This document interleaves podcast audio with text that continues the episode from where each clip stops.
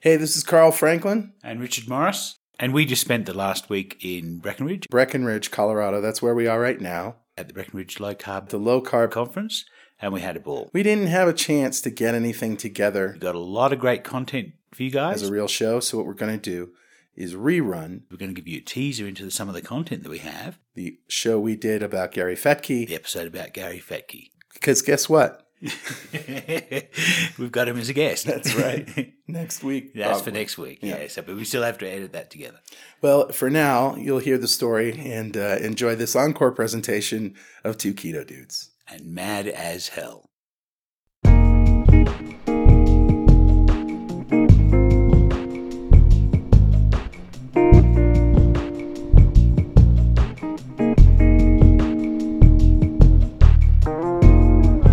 Hey, keto freaks. This is Carl.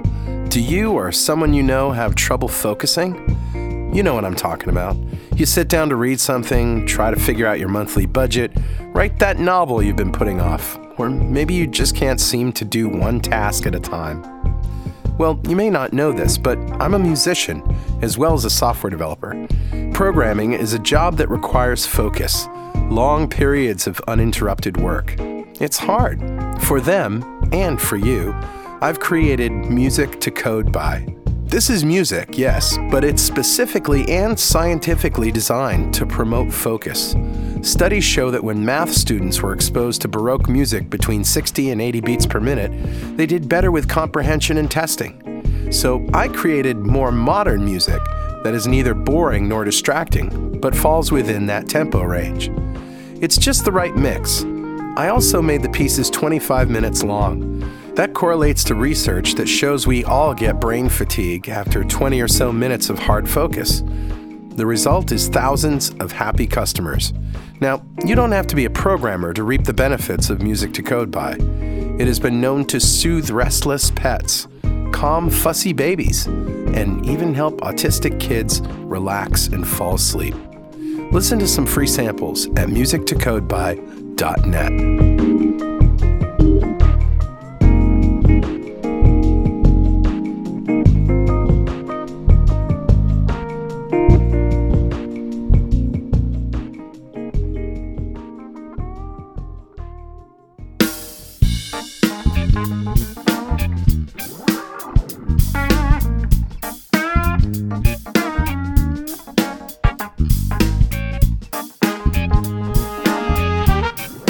back to Two Keto Dudes. This is Carl Franklin from Connecticut in the United States. In February of 2016, I put myself on a ketogenic diet to take control of my metabolism. In just two and a half months, I managed to reverse all my markers of type 2 diabetes with diet alone. As of now, I'm about 76 pounds lighter with no signs of diabetes or heart disease. Hi, I'm Richard Morris in Canberra, Australia. I've been on a ketogenic diet for over two years. When I started, I was very sick with complications from type 2 diabetes. Within six months of studying a ketogenic diet, all of my biomarkers of disease had disappeared. I've also lost about 70 pounds and I've completely turned my health around.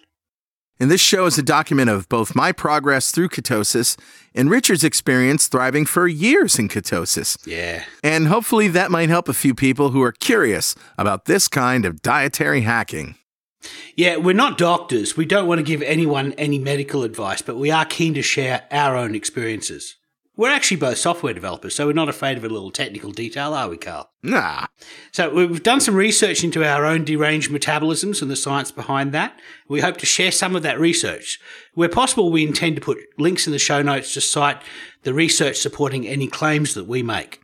you'll probably work out pretty quickly that we're both foodies. Oh yeah. We love to cook and we love to eat. So we share the great food that we can eat on this diet. Every episode, both of us share a recipe for an essential keto meal that we eat on a regular basis. So let's start podcast number 27 Mad as Hell. So, Richard, do we have any corrections or apologies from last week's show? I think uh, we're all good, Bat. Who the fun cares? Oh, wasn't he great? uh, he was awesome. He was outstanding. And uh, any salty language was doctor approved. Absolutely. Yeah, literally. Yeah, it's amazing. Well, let's start with the old reprise. What is a ketogenic diet for the newbies? Sure. Well, a ketogenic diet can be summed up as high fat, low carb, and moderate protein. Yeah. We have less than 20 grams of carbs, although that's not an exact number. 20 grams a day. Some people do 30, 40, 50, whatever. Try not to go over. Yeah, try not to go over. I personally don't count them, but I just know what foods I can and can't eat. Most of my carbs come from green leafy vegetables and maybe a few nuts. Yeah, carbs in this diet are trace amounts only. They they they happen to be in otherwise healthy food, but you keep the total amount of carbs below a certain level to force your body to get energy from fat. And speaking of fat, we eat a lot of that. Yeah. So in the beginning, especially, uh, it's really important to eat fat so that you don't get hungry and slip up and eat carbs. I mean, you're essentially Yeah. trying to convert your body from running on glucose to burning fat for fuel. Exactly. As time goes on, you'll eventually be using mostly your own body fat um, because if you're trying to lose weight, that's how you're going to lose weight by by using your own body fat as your energy source. But to start off with, um, you need to train your body how to deal with fat, and the best way to do that is to give it a lot of it to eat. Exactly. And then the final, the final macronutrient, uh, the final source of energy, in fact, in our case, isn't really a source of energy. We're using protein for maintaining our bodies. We're not using protein as an energy source. We don't need a lot of protein, uh, but we need enough just to, to maintain our body. And that will be based on how big your lean body mass is. So, and there's a calculator for that. Pro- calculating your protein is probably the only mathy part of uh, a ketogenic diet. All of the rest of it is, it becomes fa- fairly much uh, innate and common sense after a while. But even the experts disagree on protein, which is interesting. The, the, the ketogenic calculator that we use says that a guy like me should be eating about 100 grams of protein a day, maybe a little less, just to maintain muscle mass and keep cellular repair working and all of that stuff. Right. And yet, uh, guys like Dr. Jason Fung, who we interviewed last week, said he thinks that most of us eat three to four times the protein that we actually need. And maybe we only need 20, 30 grams of protein a day. Who knows? So, so the, I guess we could say this is what we follow. It's worked for us, Yeah. but it may not be optimal, and science may come out to uh, change our minds someday. In that case, we'll just adapt. and we're open to that. Uh, but in the meantime, you're gonna have a you're gonna have a lot of people telling you about their versions of the ketogenic diet, and that works for them. We're all unique, as we like to say in our Facebook group. We're all unique snowflakes, um, uh, and so we all have an individual vari- variability, and and uh, so you really have to find out what works for you. Exactly. And you are your own best lab rat. Exactly. try eating the protein and the macros. And if you find you're not in ketosis as much as you want to be, or you think you're slipping out of it, or you're not losing weight or whatever, try dialing back the protein a little bit. Your body will tell you if you're not getting enough protein. Awesome, Carl. So, uh, how are you doing this week? Well, let me tell you something. That interview that we did with Dr. Fung last week significantly changed my outlook, and it doesn't Oh, yeah. happen all the time. But not only with the protein thing, but the whole flexibility of definitions that he uses, you know? People will come to him all the time, and this is what I figured out from his fact, you know, when I'm reading the fasting fact that he published all everybody's like what should i do? What should i do? Should i do this? Should i not do this? I read you should do that. Everybody wants to apply the brain Right. to figure out what the optimum plan is and he's like you know try it. Mm. does it work? Continue. Does it not work? Do something else. And that's essentially our philosophy here isn't it? Yeah, pretty much. I mean, you you did a fast. Now, most people most people consider a fast to be no food at all, but in fact, there's an entire continuum of different things that can be called fast. You could have just fat, or you could have under 600 kilocalories per day, or there's lots of different ways. And in your particular version of a fast, uh, you, I think you started out with not a lot of food, and I think you were just bulletproof coffees. But do you want to tell us? Do you want to tell us a bit about how your week went? Because you went for almost a whole week, didn't you? Yes, I will. And I will even cede the fact that what I did was not technically fasting. Okay, fine. I'm not trying to redefine the word fast. All right. Right. I started out with the intent to fast for seven days. What I ended up doing was fasting for a day, fasting for two days, had a little bit of food, fasted for another day, had another little bit of food, fasted for a whole cycle of two days. And then uh, slowly added a little bit here and there and did a comment this combination. I guess you could call it keto based calorie restriction. Okay. You know, I, whatever you want to call it, it doesn't matter. It worked. So this is what I learned from Jason Fung is that you do what works for you. Right. So it should be noted that I've been hovering between 297 and 302 for about a month and a half. And you can tell Yeah. that if you've been listening to our show. I've been eating only ketogenic food during that time. So this is your classic long stall.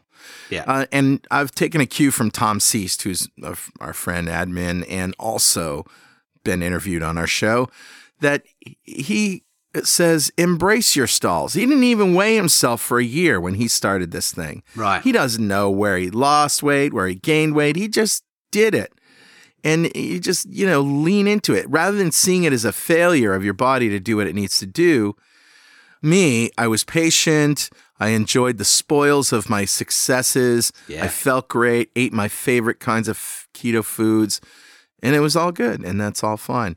And I did a couple of fasts in the last month and a half, but they were short, mm-hmm. 66 hours or so.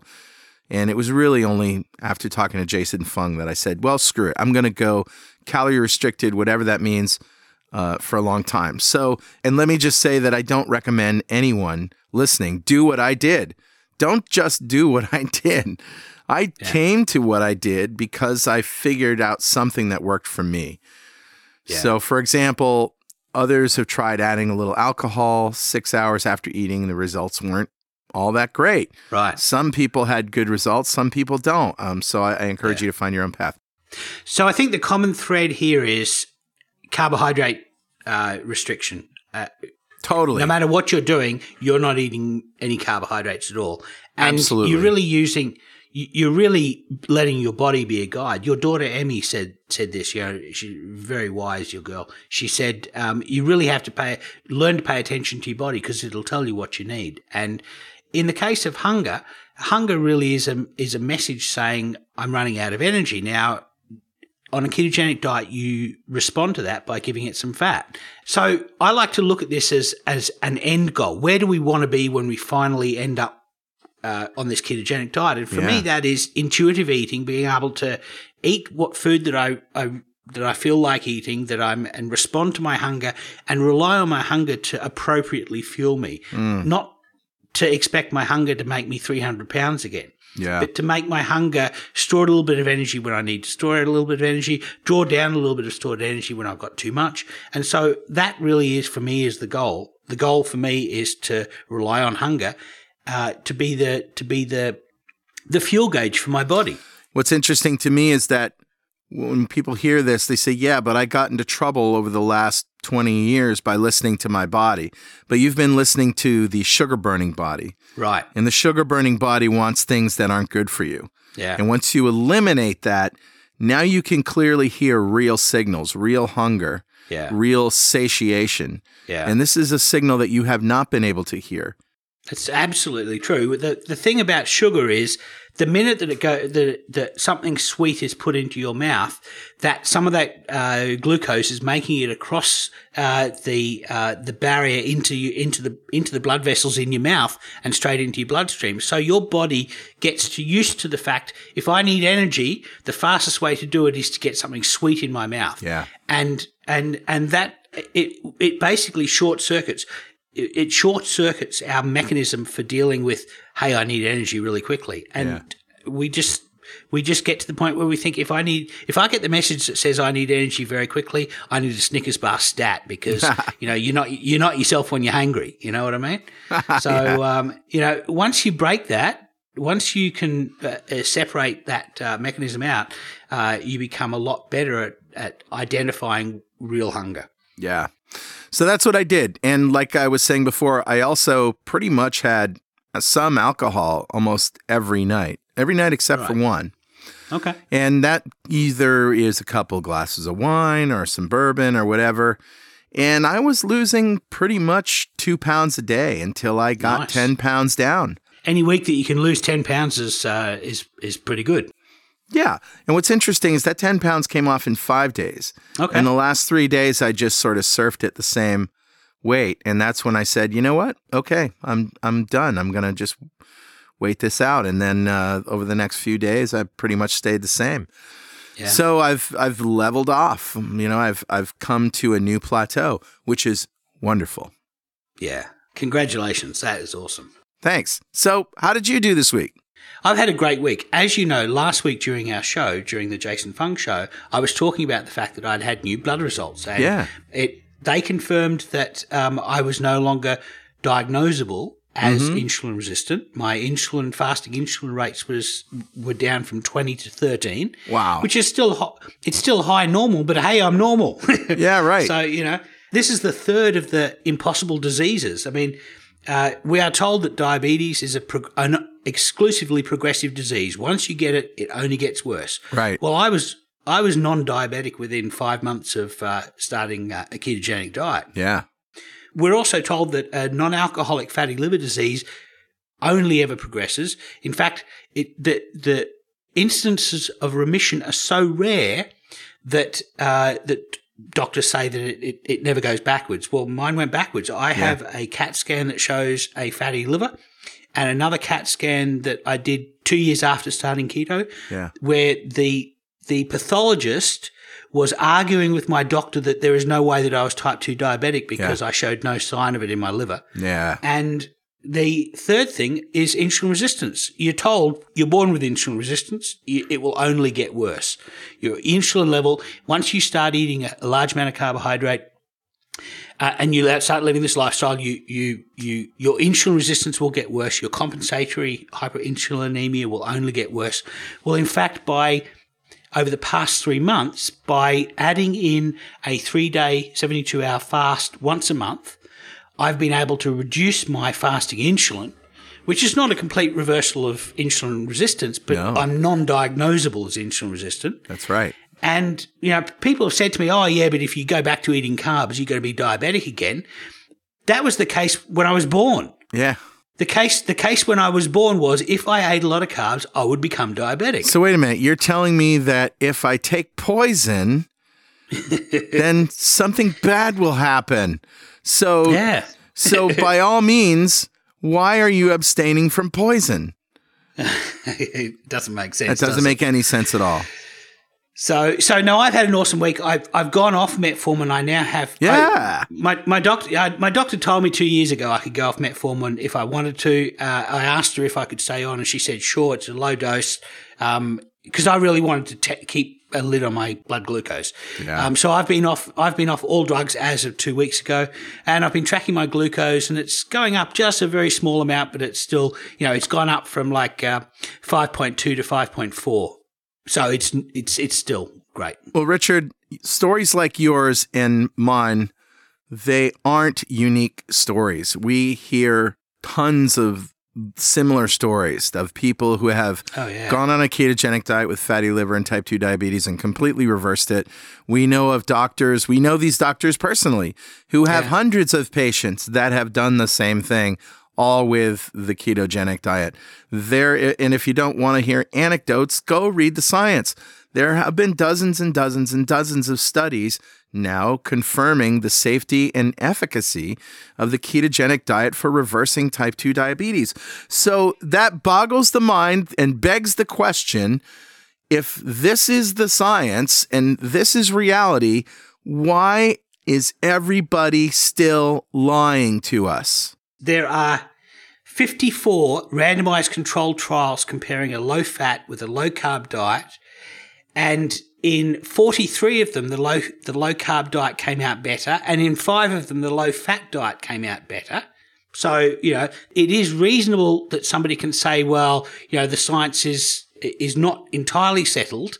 But if you actually look at those randomized controlled trials, the data from the five that came out with a low fat diet being better was not significant. It was not a significant amount of difference.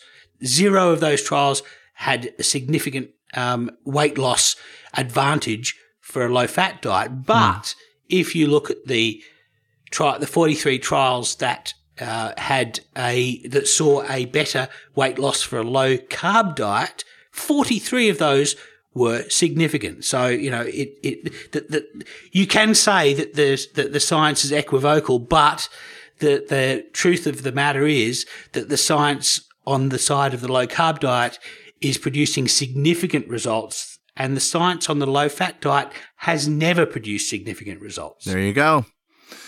And that brings us to an interesting story that we want to bring to everybody's attention this week. And Richard, this uh, came across your desk, did it not? So, you know that we mention at the top of every show that we're not doctors. Yeah. It's not really a disclaimer as much as a suggestion to get your own doctor involved into your own health and engage with them about the diet that you're about to do, especially if you're on medication for glucose control. Sometimes you get an awesome doctor and they understand what you're doing with ketogenic diets and fasting, and that is great. And sometimes you get maybe a more conservative doctor who doesn't know what a ketogenic diet is, and all they know is that ketones are a bad thing. You might have to help them along with maybe a copy of Art and Science of Low Carb Living from yeah. Phinney and Volek. Uh, or you might have to look for another doctor. That some sometimes is the only solution. But sometimes you get an awesome doctor who has done the research and is fully up to date on diet as a treatment for chronic metabolic diseases like diabetes, and they are not allowed to advise you. What? Yes, I know. So, so I'd like to introduce to you a story from an Australian doctor named Gary Fettke, who is a cancer survivor and a, an orthopedic surgeon. And he, for a living, he amputates diabetic feet. Oh, it's horrible. He used to remove in Tasmania one a month, and he's now doing several a week. Oh. So his specialty is responding to the really bad end of the diabetic spectrum. Yeah. This is when people have not had good glucose control. Uh, they've been treated with uh, f- pharmaceuticals and uh, lifestyle interventions that haven't worked, that haven't managed their glucose properly. And by the time they get to him, the damage to their vascularization means they're only going to lose more and more limbs. And it's, yeah. a, you know, you start losing toes, you start losing fingers, and then you, you lose whole hands, whole feet. And, um, eventually you most likely have a cardiovascular disease that, that will uh, terminate your life early. So diabetes is a horrible, horrible disease. If you're dealing with that end of the picture, then you can must only look at this in frustration at the system that's generating so many diabetics. All of a sudden, from the 70s onwards, we're producing so many diabetics. It's outstanding. Mm. In hmm. Australia, we do, every week we amputate 80 diabetic feet. And in, in the UK, it's 135 diabetic feet every week. And in the, the US, I haven't been able to find exact statistics, but it looks like about 1600 diabetic feet every week are being amputated in the US. So Gary Fettke is at the end of this entire process of diabetic feet. Yeah. Uh, now, the Australian Health Practitioners Regulatory Authority advised him in 2014, in particular, that he does not provide specific advice or recommendations on the subject of nutrition and how it relates to the management of diabetes or the treatment and or prevention of cancer. Now, for two years, he's been dealing with this. It's been in, it's been in secret. He wasn't able to know who his accuser was. Uh, he wasn't. A, he was basically told if you want to keep your medical license, you're not allowed to talk about nutrition. And has he been treating his patients with a ketogenic diet? Yes, Gary has been advising patients to, when they first come to him, if they are overweight, uh, uh th- this is not just diabetics, but anybody who requires knee surgery or anything like that, if they are overweight, he advises them that if they remain overweight, that the surgery won't help them. And he gives them advice on how to lose weight. As part of his preoperative care is to get the person's weight down so that an orthopedic surgery is successful for them. And he advises the high fat, low carb diet? Yes, you can find him all over social media, on YouTube, for example, giving presentations on carbohydrate limitation as a, mm. as a, a, dietary approach. Wow. Um, he is extremely erudite. And hmm. when I first started, there was a lot of doctors who were obviously low carb low carb proponents. Yeah. The people who'd written, people who'd written books about it, people who were involved with the Atkins group. Mm at the time, I felt these people had an ulterior motive, and I couldn't entirely trust what they said right. with, was accurate without independent um, uh, uh, support by other doctors. Right. And I, I, I, refer really to doctors like uh, Ted Naiman and Gary Fettke and uh, Ken Sikaris and a bunch of other doctors who had no reason to say that low carb diets were an appropriate.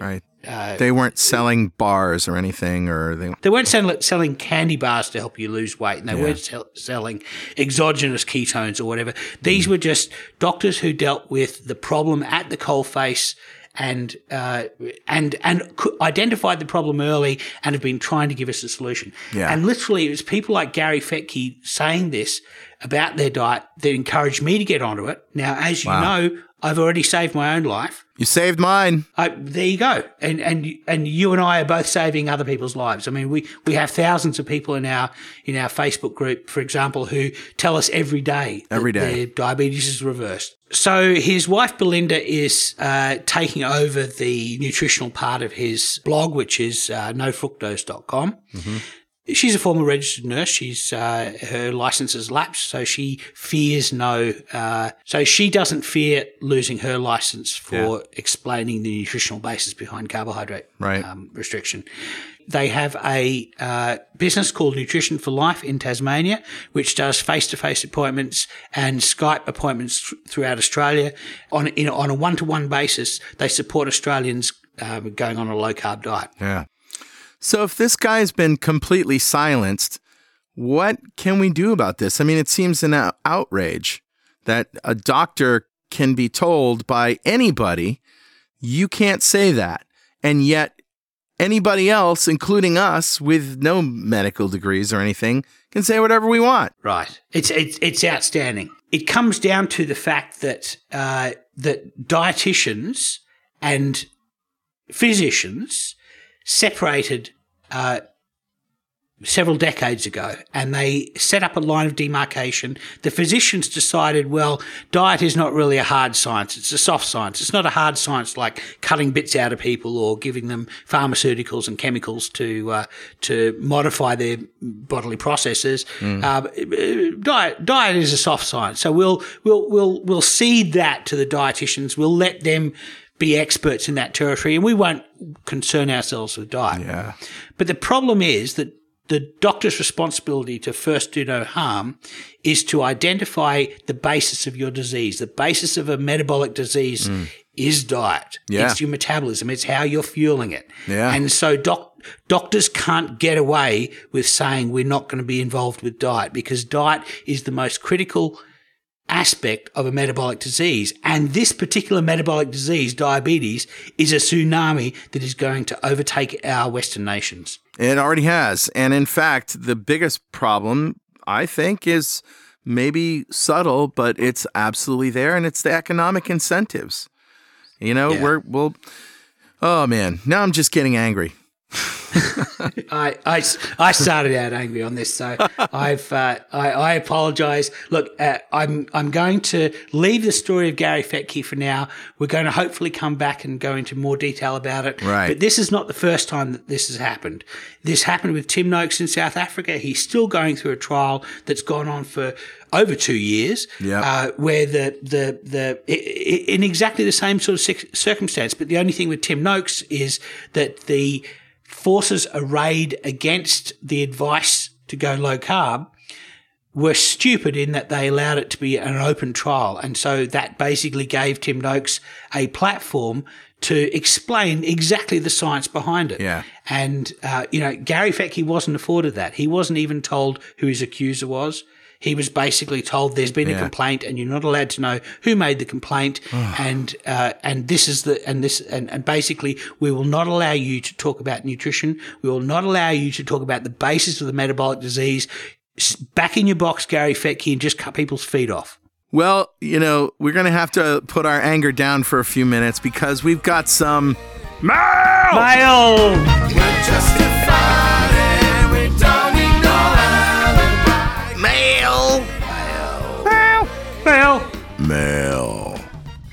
Okay, so I've got a question that uh, came into our Facebook group. Uh, and if you want to join us on Facebook, there's over 2,000 people there already.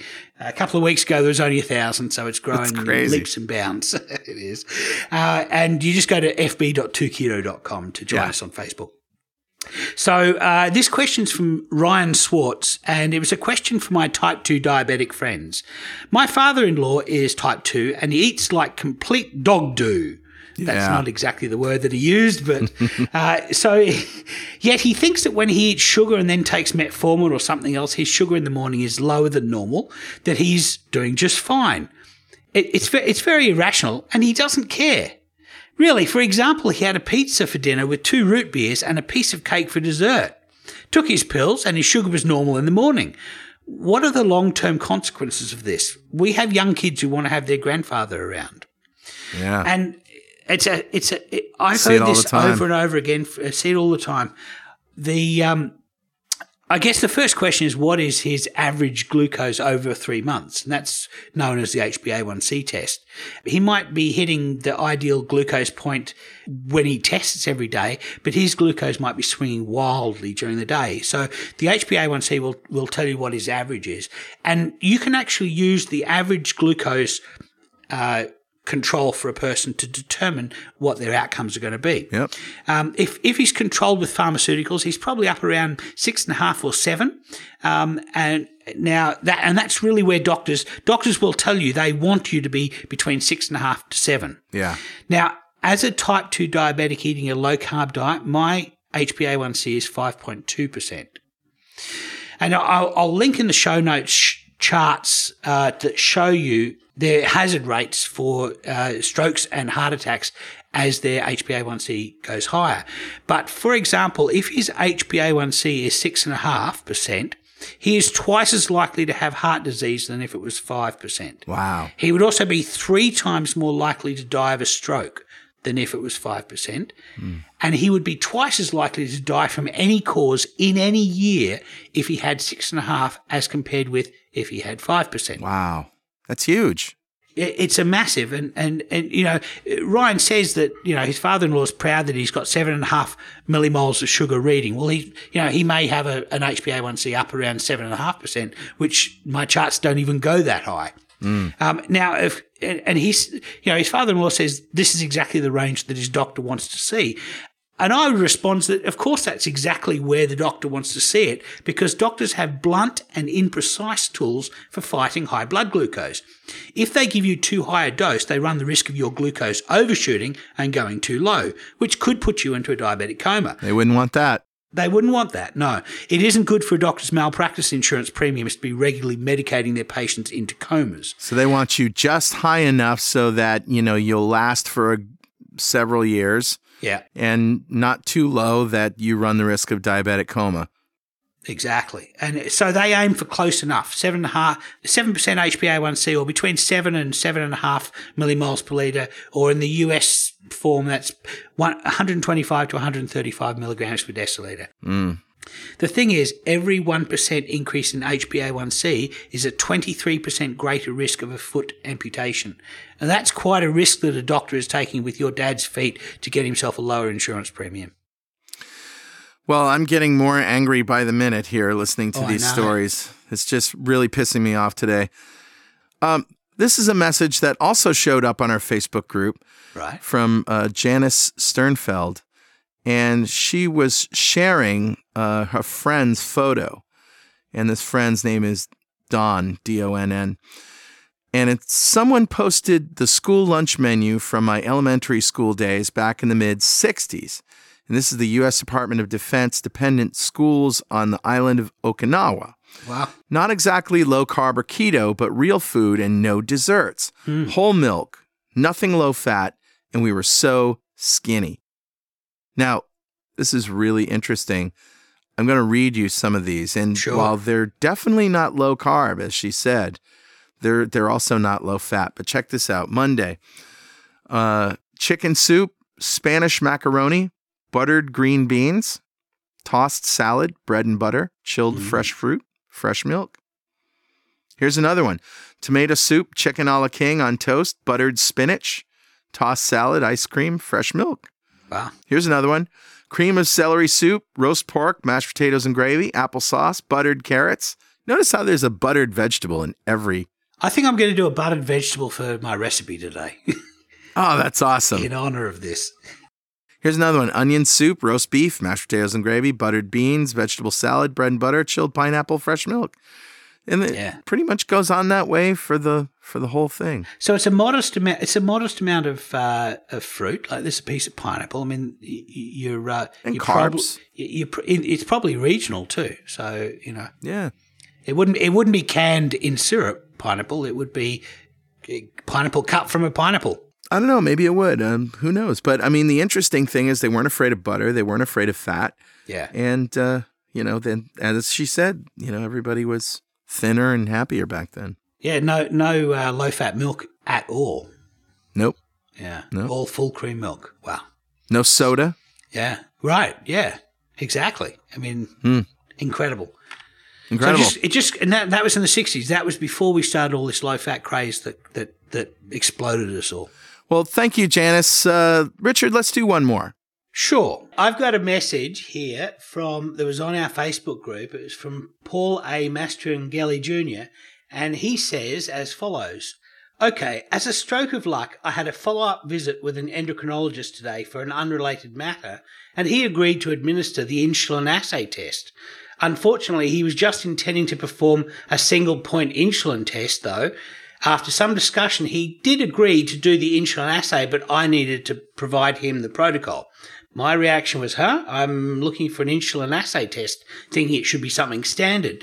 After scouring the two dudes site, um, and uh, reviewing ref- references for both from, from the site and from others, I found that this is a test administered very differently for different needs and at the discretion of different doctors. The easy question is, does Dr. Kraft define his recommended pro- protocol in Diabetes Epidemic and You book? Or if not, the tougher question may require a doctor to answer, and that is, should the protocol as outlined in 2.2.1, with this is in Catherine Crofts' paper on uh, her analysis of Dr. Kraft's data, um, and he, he's asking, is that uh, protocol as outlined in that paper uh, the appropriate one? And he has been directed to provide a one-page document after initially trying to provide the why insulin why hyperinsulinemia matters article.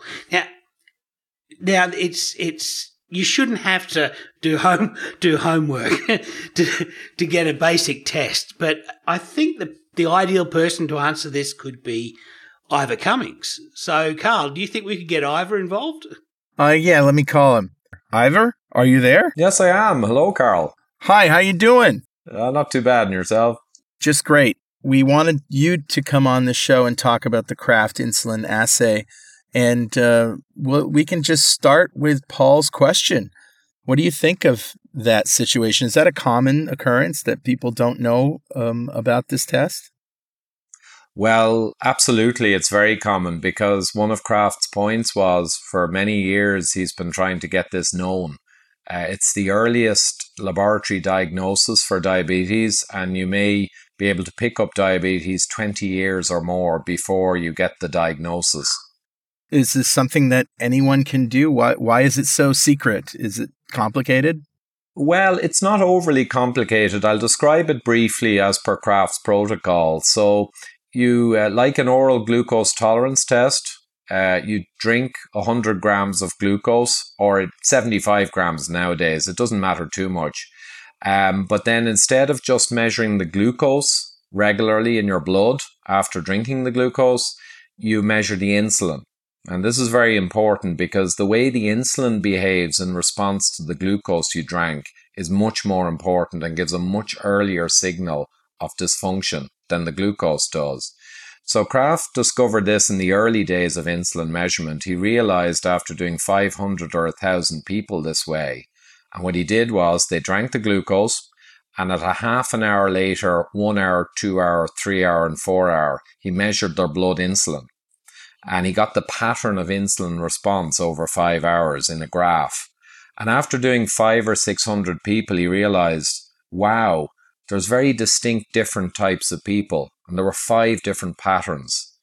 And he realized from his research and from doing thousands more people that there was only one pattern, pattern one, which actually was healthy and non diabetic. Hmm, there were many patterns that actually he realized were essentially diabetic. So is he saying that pattern two leads to pattern three, pattern three leads to pattern four, which leads to pattern five? So like once you're on the treadmill, you are, you know, if you if you don't change any of your dietary habits, uh, that you're doomed to diabetes? Broadly speaking, yes, that when you have pattern two, three, or four, you are essentially diabetic. And he called it diabetes in situ or occult or hidden diabetes because most of these guys would all have an okay fasting glucose, but physiologically they were diabetic. And yes, if you keep that going, eventually you will generally fall off the wagon and your blood glucose will go out of control. And that's when the world will recognize you as diabetic. But that's very late.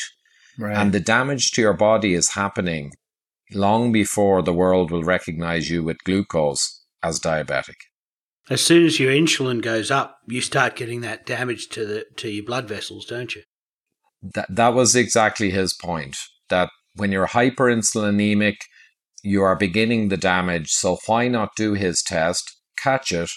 And a very interesting thing was he himself knowing this over 30 years, and he did 16,000 people with this test. So he wow. had no doubt. Yeah. And it's a five hour test, kind of sitting in a hospital ward you know, and taking seven or eight blood measurements. But he uh, realized that if you did this test, you could catch people really early. And then he also knew how to fix it because he had patients back in 1972 where he took them from the bad pattern, two, three, or four, and brought them right back down to a good response. Wow. Yeah. What he did was a few months of low carbohydrate treatment uh, brought their pattern back into line. Hmm. This is blowing my mind, and yet another yeah. story of how we knew carbs were a problem and we knew how to cure diabetes in the 70s, and yet we, this is ignored. We knew it in silos. That's the problem. It was known in silos, and the information couldn't penetrate. Exactly. So medicine is essentially siloed. Where where I work in engineering with large complex programs, uh, you must have integrators. So that's a crucial role. And these are engineers who know all the different areas and they spot the major issues and they integrate. And without them, we'd be we'd be gone.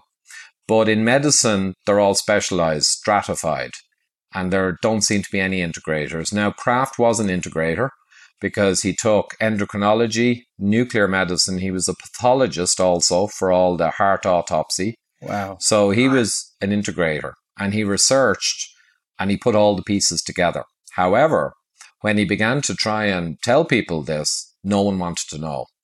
Cholesterol was already well on its way to becoming the big baddie.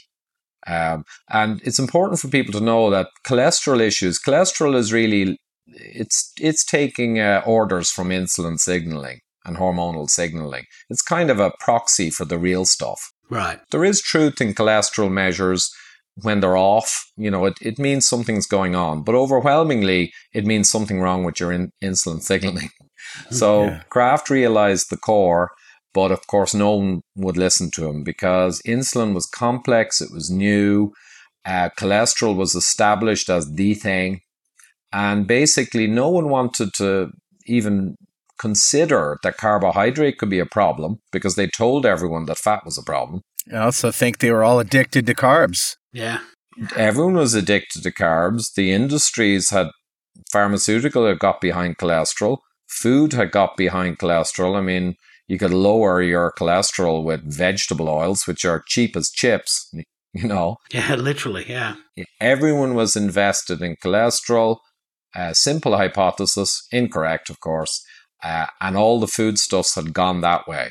And here was Kraft saying, hold on, guys, insulin's where it's at and actually all of your food advice and dietary advice, um, I think are wrong. So he spent 30 years in the wilderness, basically. I was talking to my friend George yesterday, who remembers a guy that we both know in uh, in in the local area. Who I'm not sure if he had diabetes or not, but just chowing down on Twizzlers all day long, saying, "Well, they're fat free." that's the craziness. We interviewed um, oh, a few guys in San Diego actually, but Vinnie Tortorich we caught in LA last week, myself and Dr. Gerber, and we interviewed him on Malibu Beach. And he was saying that, that these cookies were coming out like with 600 calories in a bag and uh, they were fat free. So people are almost thinking, wow, well, it's only 600 calories. They're fat free. So basically, people were eating the whole packet. Yeah, like a free pass to ruin yourself. Exactly. Um, but once that ship set sail, as we know, the last 30 or 40 years have been what they've been. And now we can look around us and see, see what's resulted. So I first learned of this from Richard, uh, who posted a video uh, interview that you did with Dr. Kraft last year in uh, 2015, in July, I think, right? July 15, yeah. And he was 94, 95 years old. Yeah, I think it was 94 then, 95 now, yeah. Yeah, and and is how is he doing? Have you seen him lately? Yeah, I dropped in on him on my way to New York uh, last week uh, for an evening, and I got a around 90 minutes of footage as well after having dinner with him. So Dr. Kraft was a medical captain in World War II. He had some great stories about the initial age of antibiotics. He was there. Um, he went through tuberculosis and like he was there at the start of the age of antibiotics and in his career spanned right up to 2000. So, and being a pathologist with over 3,000 autopsies he personally conducted, and also a doctor in nuclear medicine, of which there were only a handful in the States back in the 70s, he was in a unique position. Um, so he's an extraordinary man, and uh, he worked all this out. And I might just briefly go back uh, to the question, Carol or Richard, from the, the viewer, Sure. uh, or the the person who wrote the letter in. So yeah, this five hour test is is quite complex, and it uh, requires a lot of investment of time. So there is a quick way to do it. So rather than doing five hours or six or seven measurements of insulin, the really important one is the one that two hours after you drink the glucose. So Kraft clarified from his statistician from his 16,000 people that really if your if your two hour insulin two hours after drinking the glucose is below 30, you're pretty much highly likely to be fine. And if it's above 40, you're pretty much highly likely to have the problem. So it's a very easy way to do the test. Now, if you're between 30 and 40, okay, maybe you get a three hour and a four hour later and you look deeper at the patterns. But for the vast majority, below 30 at two hours or above 40 gives you the answer. So you could uh, take a, a drink of pure glucose, what, 75 mils or 100 mils of pure glucose uh, uh, uh, two hours before going to get a regular blood test. And as long as insulin was on that test, the doctor uh, the doctor need never know why you're getting it. It's exactly what I was going to recommend, Richard. Yeah. Exactly. And that's exactly where I went to originally because if you talk to your doctor about this, and, and like uh, Paul, um, he probably won't know what you're talking about. I mean, to most doctors, insulin is a drug you have to give diabetics. They don't really know anything about insulin metabolism in the body, the signaling system, leptin, ghrelin. You know, they, they, in fairness, they don't really know. So if you ask for an insulin test, the most they'll expect is a fasting insulin. You just fast, Right. you get an insulin. But that's very noisy. So yeah, a high fasting insulin is bad, but you know, a lot of people with a highish one are okay. A lot of people with a low one are not okay. So it's noisy stuff. So the easiest way with the doctor is you don't need sending at all. You take 75 grams of glucose in a drink, um, and then at 8 a.m. you drink it because you know at 10 a.m. the doctor's going to take a blood draw and he'll just take an insulin, a fasting insulin. He won't know you've drunk the glucose. And when the result comes back, he's going to get a shock because he's going to say, wow, your fasting insulin is 22. And then you'll smile and say, don't worry about it, doc. It's under 30, I'm good. Give me a couple days. I'll turn that around. Watch this. exactly. and it makes it easier because you don't have to get into all the explaining. Now, if you're a little late, so say the doctor 10 a.m. appointment and he's going to draw at say 10:10, well, you drink at 8:10. If he's off by 10 or 20 minutes so you get delayed, you, I have a, an Excel sheet to kind of interpolate back, but you probably don't want to be a mile off. Um, roughly two hours, though, be okay. Wow. And is there anything that you can do just with a regular blood meter, a blood glucose meter? Well, the interesting thing is from Kraft's work, um, of the people who failed his test, the early test for diabetes, around 90% of those guys had an okay fasting glucose. Wow. So a fasting glucose is not much good unless you really know what you're doing. Um, an oral glucose tolerance test you can do with a simple meter. So you can drink the 75 grams and check yourself at one hour, two hour, three hour. And that's pretty good. Um, but around 50% of people who failed Kraft's test would pass a, a, an oral glucose tolerance. So you can, with a simple glucose meter, do an oral glucose tolerance test, and it's pretty good measure to do. But you could get a false positive. You can, that's exactly the problem. So a low carber will tend towards getting an apparently bad result in their glucose tolerance. And that's confusing. The beauty of the insulin is A, it's way more specific, way better, but also a low carber will not get a false positive. They get a low insulin.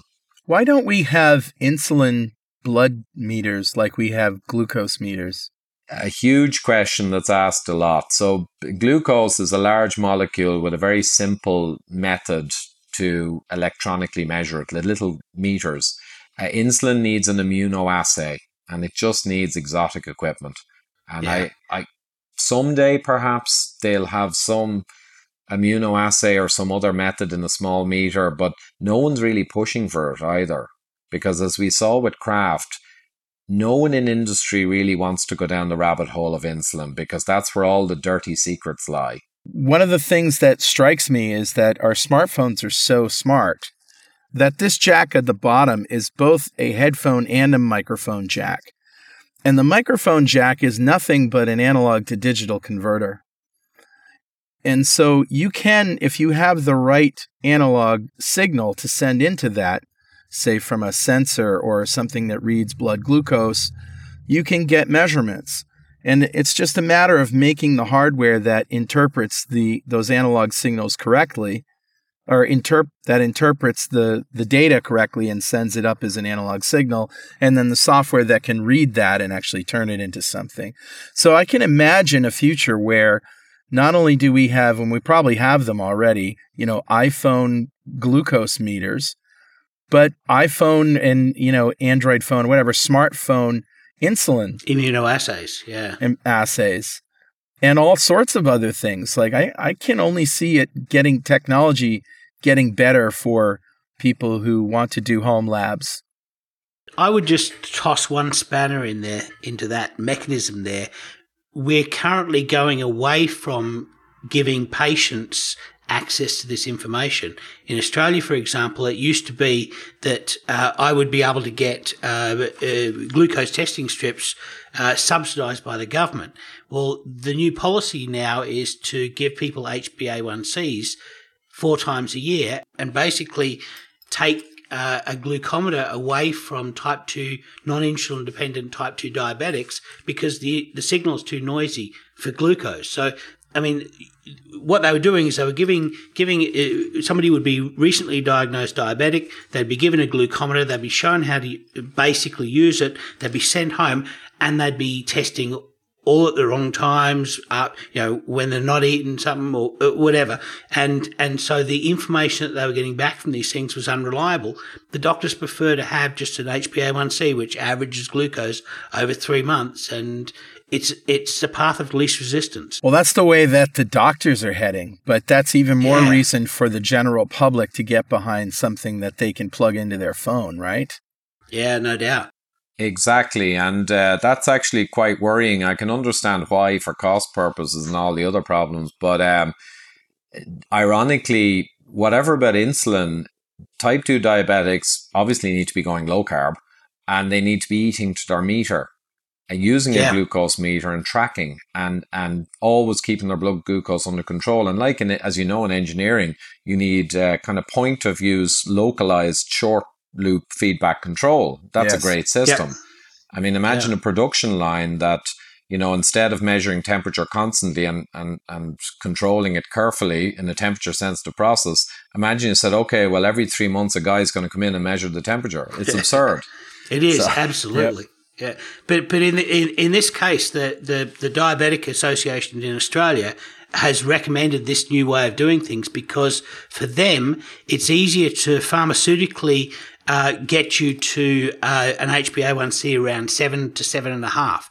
A doctor doesn't want to go much lower because the possibility of medicating you into a diabetic coma. So you know once you get down to six or five and a half, they start get freaking out. Oh, if my medication is just slightly wrong, or this patient is just you know is just slightly incorrect, then um, they could be in a diabetic coma. And so, out of a an abundance of caution for not putting people into diabetic comas, the Medical Association and the Diabetic Association are willing to let me, as a type 2 diabetic, have an HbA1c of between 7 and 7.5 instead of my current HbA1c, which is 5.2, which I manage because I eat to my meter.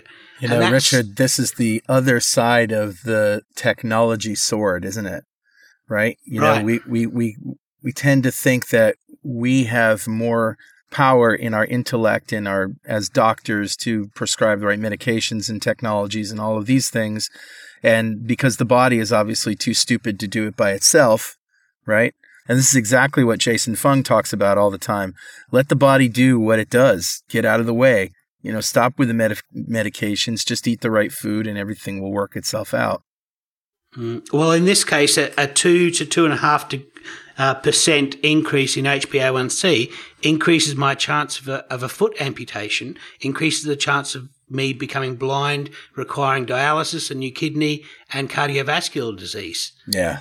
And, and, and they're willing to take that risk with my, my organs in order to, to lower their insurance premiums for the possibility that they might put somebody into a diabetic coma. So, you know, as far as I'm concerned, a glucometer is the greatest invention ever for diabetics, all kinds of diabetics, and right. it gives us power. It literally gives us power. And as long as you know how to use it, right? I mean, this is the thing they're afraid of. A lot of people don't wash their hands before they prick their finger. And you know, you right. you get it dirty or you, there's some sugar on your finger or something like that and you're going to get wacky results. Yeah, exactly. So and the other thing is that all of these people, and as this Kraft pointed out so clearly in the interview, and you can Google Fat Emperor Kraft with a K or, or Ivor Cummins, you'll find it. But he pointed out that unfortunately they don't understand diabetes, and they still don't. Back in the 70s, they thought it was a disease of high glucose. Now, glucose is only listening to the orders, it's a disease of high insulin, type 2. Yeah. And he said, even in the 60s and 70s, when it came up, they just could not believe. They, they firmly believed it was a disease of high glucose. And he said, amazingly, to this very day, that, that mistaken belief exists that it's a high glucose disease. And it's not. It's a high insulin disease that leads to a dysfunction in signaling that leads to your glucose going out of control. Um, but because they don't really understand it, they just see it as glucose and they think seven is okay. It's better than being 10. And they do what you're describing, Richard, which is an absolute disgrace because yeah. you, you can live the full life expectancy. And type 1's the same. If they low carb and they keep their HB down at 5.2 or 3, to keep their blood glucose under control, they can live the full life expectation of a human. But type 1s usually live around 12 or 15 years less, and they have all the complications. There's no need for that. No need whatsoever. Bernstein, R.D. Dikeman, Jason Fung, they all know if you control your carbohydrate, eat your meter, keep your glucose down, uh, don't become insulin resistant as a type 1. Don't provoke your insulin resistance as a type 2. You can live a full life expectancy. You can keep your feet and your hands and your eyes, and there's no problem that's completely available for anyone and still eat delicious, nutritious, ancestral foods, cheeses, meats, fish, all the nice stuff. Uh, no hmm. problem. Mm. But look what we've got instead. Yeah. So I'm going to recap your advice for anyone who you know uh, in your life, listener, somebody who might be obese, but yet their blood sugar is good and they say, no, my blood sugar is fine, but there's a good chance that their insulin is out of whack. And so all you do is you have them drink 75. Now, where does one get glucose? Can you get pure glucose And Uh, so you drink 75 grams of glucose and then two hours later get a blood test with insulin and uh, look at the markers. If it's between 20 and 30, you've got a problem, right? Uh, well, if it, if you're below 30, okay. If you're above 40, not okay. Oh, between 30 and 40. 30 and 40 is, is the grey area where you're not sure, but okay. most people will either be under or over. So uh, the glu- I haven't sourced the glucose, but I think in a pharmacy or chemist you can get just pure glucose powder, and yeah. it's 75 grams. And I think they also have the drinks. People can look it up. They have the drinks that are made for the oral glucose tolerance test. I've seen them actually in the pharmacies, you know, CVS and Rite Aid, and even some supermarkets. I've seen them before. So, how about somebody who is uh, on a low carb diet and they've uh, they're, they're fat adapted and they're glucose sparing? What are, if they do this test? Obviously, their their body's not going to behave in the same way with that glucose challenge. So, what do they do? Right. Well, that's a very special case. Um, so, pattern one is healthy, right? Below 30 at, at two hours. Pattern two, three, and four are various types of hyperinsulin, high insulin response, with a long delayed fall off. And then there's pattern five. Now, pattern five is a very low insulin response. Okay. Hmm. And pattern five can be a couple of different things. It could be a type 1 diabetic who's not producing insulin, right? They get a low response. Or it can be a low carber, just as you describe, Richard. So a low carber often will come in with a very low response of insulin because the machinery is not really geared up for a sudden load of glucose. So the insulin response is quite low. And likewise, they can get quite a high glucose spike in the blood for the same reason. So I like to think of it as a low carber. It's like your body is like a spring and it's holding back the glucose from the muscle cells to spare it for the brain, which is great. But if yeah. you have, if you're pushing against this door, holding the glucose back in the blood and, and out of the muscle, right, to spare it, what happens if suddenly you flood your blood with glucose? Well, then there's going to be an overshoot, right? And there is. So what they will tend to do, low carbers, is get a very low insulin response, pattern five, um, and they will get quite a high glucose. Now, what Kraft used to do to overcome this problem is he'd put people for two weeks on a higher carb diet, right? He'd take low carbers, put them for a couple of weeks on a higher carb diet, and let their machinery level out. And then he, he'd know I'm not going to get any false pattern fives. So, how much is a higher carb diet? If you're on a 25 or 20 grams of carbs a day, a ketogenic diet, what are you going up to 150 or something in that area? Yeah, I can't remember the exact figure, but a couple of hundred. You're talking about a classic standard pyramid diet, couple of hundred grams of carbs. Now, you may be able to only take a hundred to achieve it. You may do it in two or three days, but Kraft played safe. Gave him plenty of carb, standard diet, couple of weeks because he wanted good data.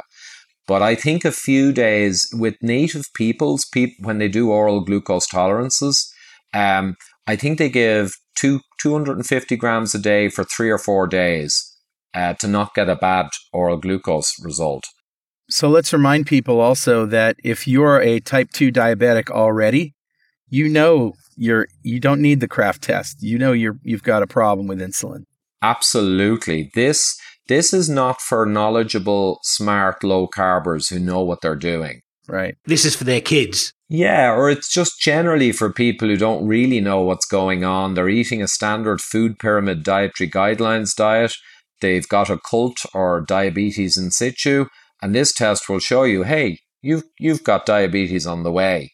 Whereas most low carbers know exactly what they're doing. They're doing everything right. They don't really need to do a Kraft test. They can do it, be nice. You see yourself come in with pattern five, you say, way. But um, it's more for the people who aren't sure, who are right. eating a mixed diet and don't know where they stand. So let's say you're an obese person and you're listening to this and your glucose is good otherwise. You you do the glucose test, you know, without your doctor knowing. You get an insulin test 2 hours after taking the glucose and it does come back 40 or higher. so you know you're in the danger zone. Now, here's the question Is going on a ketogenic diet, which reduces your sugar, also going to do as good a job at reducing your insulin? Uh, absolutely. From what we know, and again, we don't have all the data, no one has a monopoly on, on the, the final truth. But overwhelmingly, what happens is in a ketogenic diet, after a short while, when you fat adapt, your insulin response to glucose will fall right off. And that's what Kraft saw in all the patients where he lowered the carbohydrate, not even ketogenic. I'm not sure exactly what he used for low carb. It was pretty low carb. He switched them all back to pattern five, low insulin response. So hmm. there's other causes of heart disease. I guess Kraft believed that hyperinsulinemia slash diabetes was the cause of nearly all cardiovascular disease. And he could be correct.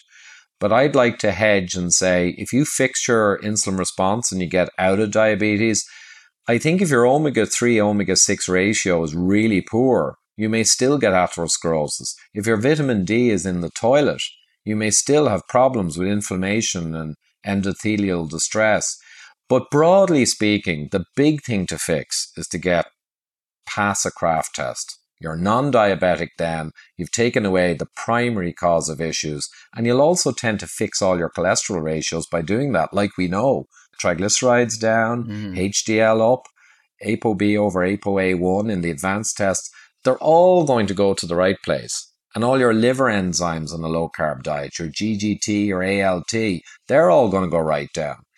The beauty of a low carb diet properly done is it nearly fixes every metric as we saw in Professor Volek's work, Jeff Volek, his study of around 10 inflammatory markers and all the cholesterol metrics on a whole bunch of overweight pre diabetic men, nearly every, no, not nearly, every single marker of around 20 all went to the good place on the low carb ketogenic versus the standard diet.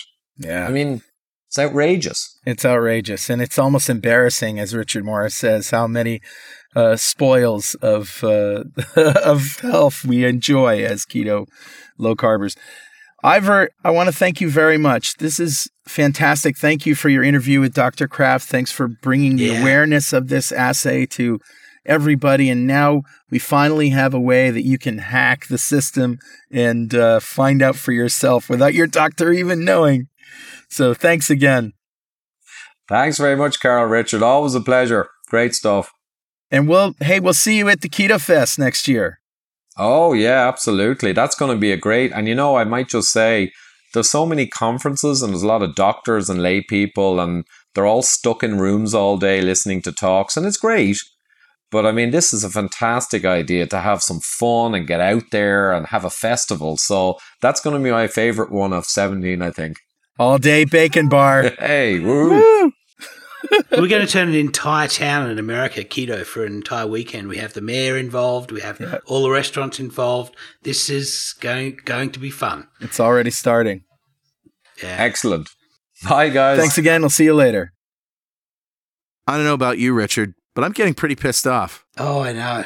It's frustrating. It's just I, put it, the good news is that we managed to get our own way out of the cul-de-sac that's diabetes. So um, yeah. and and by sharing this information with other people and then being able to share it with their friends and loved ones, this is an opportunity uh, to basically create a grassroots uh, uh, movement uh, of all of us away from diabetes. And yeah. the Kraft insulin test that Ivor has basically publicised um, off his own bat and uh, has done such a wonderful job at is going to make a big difference. It's going to let sure us see. Is. It's going to let us see diabetes twenty years before it happens. Absolutely. Okay, well, with that, folks, we're gonna start eating because it's time for recipes. Recipes. Recipes. Recipes. uh, okay, I'm gonna go first. I have. All right. So I'm inspired by Janice's mail about her school lunches, where every meal seemed to have a buttered vegetable. Right. Well, I've discovered a uh, way of butter poaching cauliflower, which is awesome. What? Yes, I know. So what I do is I I get a head of cauliflower and I cut off the small. I cut basically carve off florets with a small knife. So I'm basically creating small little packets of cauliflower, and Yeah. I I put them in the microwave. Just don't don't need water. Just put it in the microwave for a minute to basically soften them. So now I have softened florets of cauliflower, but that's pretty bland. Now, I f- Yeah. I found the ideal way of cooking this. So, for about uh, 100 grams of uh, florets of cauliflower, I get about 30 grams of butter. And I put it in a small saucier, uh, which is a small pan for making sauces. Yeah. And I melt that butter and I get it just blipping just a little bit. It's not really boiling, it's just every now and then there's a little blip of. Of It's uh, talking to it's you. It's talking. going. It's it's it's flirting with me. and it's exactly what it's doing, blipping. and so what I do is I put the cauliflower in floret side down, stalk side Ah. up. So I can do this with my fingers. And I basically layer the entire bottom of the saucier with uh, with this cauliflower and it starts soaking up the butter. It's almost like confying cauliflower Yeah, right. butter. Or, or I guess butter poaching. Okay, I'm going to call it butter butter poached cauliflower. Yeah, sure. And and then I sprinkle a little bit of salt over the top of it, and I just let it sit there for for uh, five ten minutes. And basically, what I'm doing is every now and then I pick up a floret to see if the if the surface of the floret is going brown, and Brown, I'll I'll, yeah. I'll share video I'll share pictures on my blog. Uh, of what that should look like, and when you've taken it too far, but basically you're just golden brown you're getting the surface of this cauliflower golden brown. And because it's going to soak up all of this butter, you're going to be left with a, a fair bit of butter left over in the pan. Sure. But which you can Pour just it toss over. Oh, it's you pour it over or you toss into a sauce. It's now it's now cauliflower flavored butter, which is awesome. But these little cauliflower florets, they're just golden and they're absolutely infused with butter. Um, and and you know, it's a little little pots of keto goodness. And this is how we like to have our carbohydrates in trace amounts and with lots of butter.